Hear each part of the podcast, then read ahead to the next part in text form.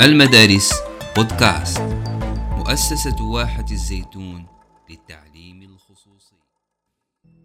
أنا اسمي إسراء مصري وساكنين بمارع وعمري 12 نحن بمارع صار الضرب وضربوا وهدموا بيوت وقتلوا عالم وصارت جريحات كلها يفوتوا على تركيا. آه، ونحن يعني صرنا عمتي بتخاف كثير ترقد بالشارع ونحن بنخاف كمان. مي اوقات عم يقطعوا مي وأكل يعني عم بجيبوا بس الكهرباء الكهرباء كلها ما عم تجي طاول. ما عم تجي طاول.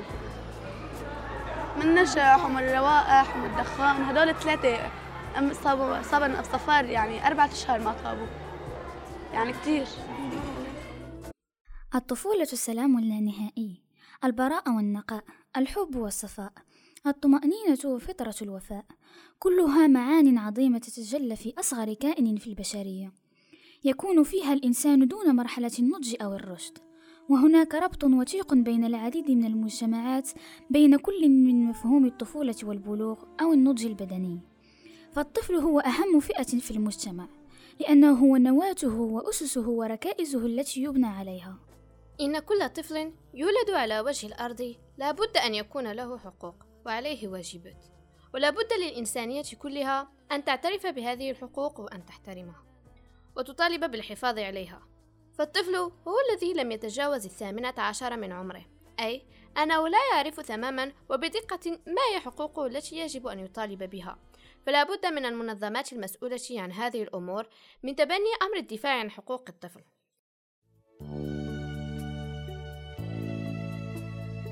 لكل طفل. لكل طفل. لكل طفل الحق في الحياة. كل طفل عنده الحق في الحياة. لكل طفل الحق في الجنسية. الحق في الهوية. بحرية التعبير. حرية الفكر. والدين. كل طفل عنده الحق في الصحة. الحق في التعليم. الحق في اللعب. الحق في اللعب والترفيه. الحق بالحماية من العنف. في الحماية من الإهمال. من الاستغلال. من الانتهاك الجنسي. من أي انتهاك جنسي. لكل طفل لكل طفل الحق بالحماية من التقاليد الضارة. الحماية من العمالة. الحماية من التجنيد. لكل الأطفال نفس الحقوق. نفس الحقوق. نفس الحقوق. الأطفال بحاجة إلنا. الأطفال بحاجة إلكم. تعالوا كلنا مع بعض. كلنا مع بعض. نتعاون ونأمن الحياة التعليم الصحة والحماية لكل طفل. حتى نخليه عالمنا عالم أفضل للأطفال. للنساء. ولكل إنسان.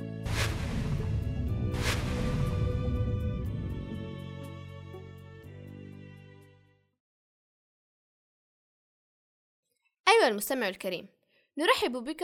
نحن تلميذتين دعاء ثمو وربيعة بن حجو في حلقة جديدة من حلقات المدارس بودكاست. قد ذكرنا يا صديقتي دعاء في حصة من حصص اللغة العربية موضوع الطفولة في المجال الذي نحن بصدده الآن وهو المجال الاجتماعي والاقتصادي فتحدثنا عن حقوقه وعيشه ومستقبله. أليس كذلك؟ بلى معك حق يا ربيعة فكما وضح لنا ذلك النص الذي رأيناه عن الطفل بعد حقوق التي يجب على الطفل أن يتمتع بها في أي مكان ودون تمييز بغض النظر عن العرق والجنس واللون أو الإعاقة. فكما ورد في اتفاقية حقوق الطفل الصادر عن الأمم المتحدة سنة 1989 والتي دخلت حيز التنفيذ سنة 1990 بعد أن صادقت عليها الدول الموقعة. أن جميع الأطفال يمتلكون هذه الحقوق ذكرا كان أو أنثى. ومن هذه الحقوق حق الطفل في البقاء والتطور والنمو إلى أقصى حد والحماية من التأثيرات المضرة وسوء المعاملة والاستغلال والمشاركة الكاملة في الأسرة وفي الحياة الثقافية والاجتماعية كي لا يتشرد. ولذلك لا بد أن يتم الإعتناء بهم من خلال تربيتهم على القيم الحسنة. وإعطائهم كل حقوقهم وتعليمهم أفضل تعليم حتى نحصل على شباب قادر على بناء المجتمع بطريقة سليمة. لكل طفل الحق في الحياة. على الحكومات أن تتأكد من بقاء الطفل على قيد الحياة كي يكبر بأفضل طريقة ممكنة. ويجب تسجيل الأطفال عند ولادتهم وأن يكون لهم اسم وجنسية أي أن ينتموا إلى بلد وأن يكون لهم الحق في أن يعرفوا والديهم وأن يحصلوا على العناية منهم. ويجب أن يكون لكل طفل الحق في أن تكون له هوية خاصة به. مثلا سجل رسمي يبين من هم ويتضمن أسماءهم وجنسياتهم وصلاتهم العائلية. ولا يجوز لأي أحد أن يحرم الأطفال من هويتهم. وإذا حرموا منها يجب على الحكومات مساعدتهم كي يستعيدوها بسرعة. ولهذا أيضا يجب إثبات والديه لحمايته. فلهذا يا صديقتي يجب أن ينشأ الطفل في ظل رعاية والديه وفي جو أسري يسود فيه الأمان والاهتمام والراحة. لذا ضمنت الاتفاقية حق الطفل في العيش ضمن أسرة بمنزل فيه كل المرافق الضرورية للعيش. فلا يعقل أن يعيش الطفل في الشارع متشردا ولهذا لا يجب فصله عن والديه لضمان الحصول على تلك الرعاية وذلك التواصل الأسري.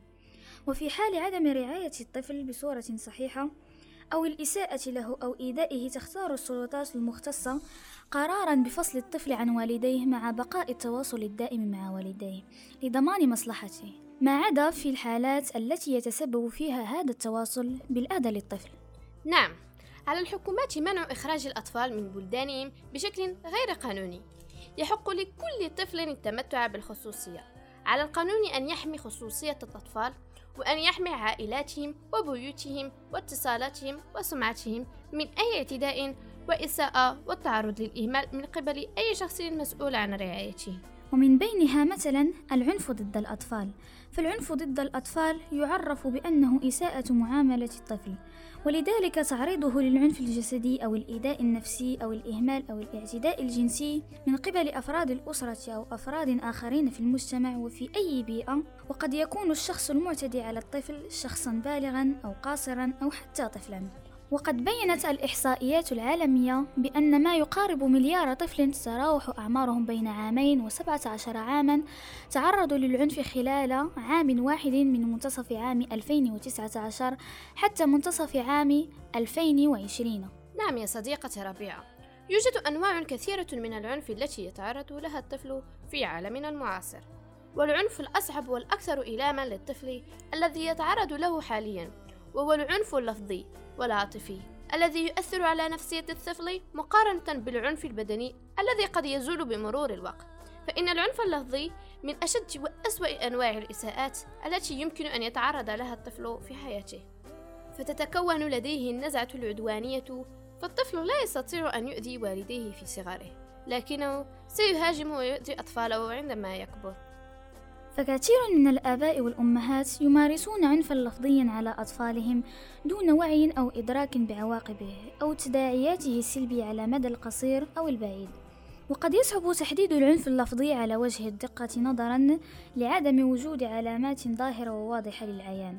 فكثير من الآباء والأمهات يمارسون عنفا لفظيا على أطفالهم دون وعي أو إدراك بعواقبه أو تداعياته السلبية على المدى القصير أو البعيد.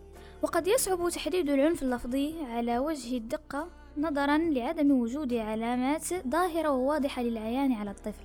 ولكن هناك إجماع من أساتذة طب الأطفال والطب النفسي على أن العنف اللفظي هو أي تهديد للطفل بالكلام أو الصراخ أو الإساءة المتعمدة أو التجاهل واللوم أو التوبيخ أو أي نوع من الكلام الذي يسبب ألما نفسيا للطفل.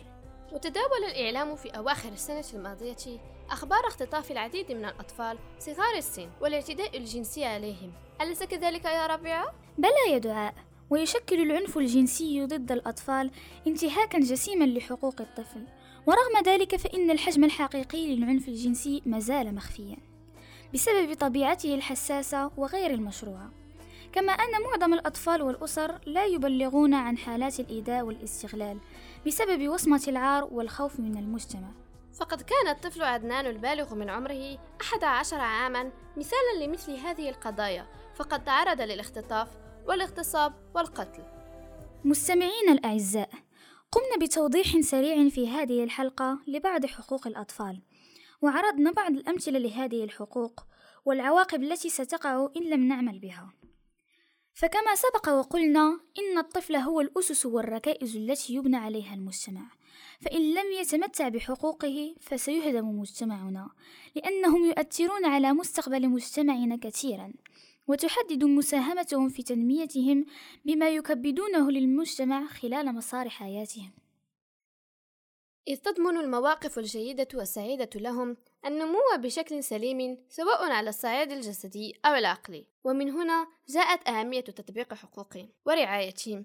والاهتمام بهم لتأمين حياة سعيدة وهادئة لهم. ويجب إعطاء الأولوية لمصلحة الأطفال عند وضع السياسات المختلفة لضمان مستقبلهم ومستقبل مجتمعنا. مستمعينا الكرام كنا معكم نحن التلميذتين دعاء وربيعة في المدارس بودكاست. وإلى اللقاء في حلقة أخرى من حلقاته.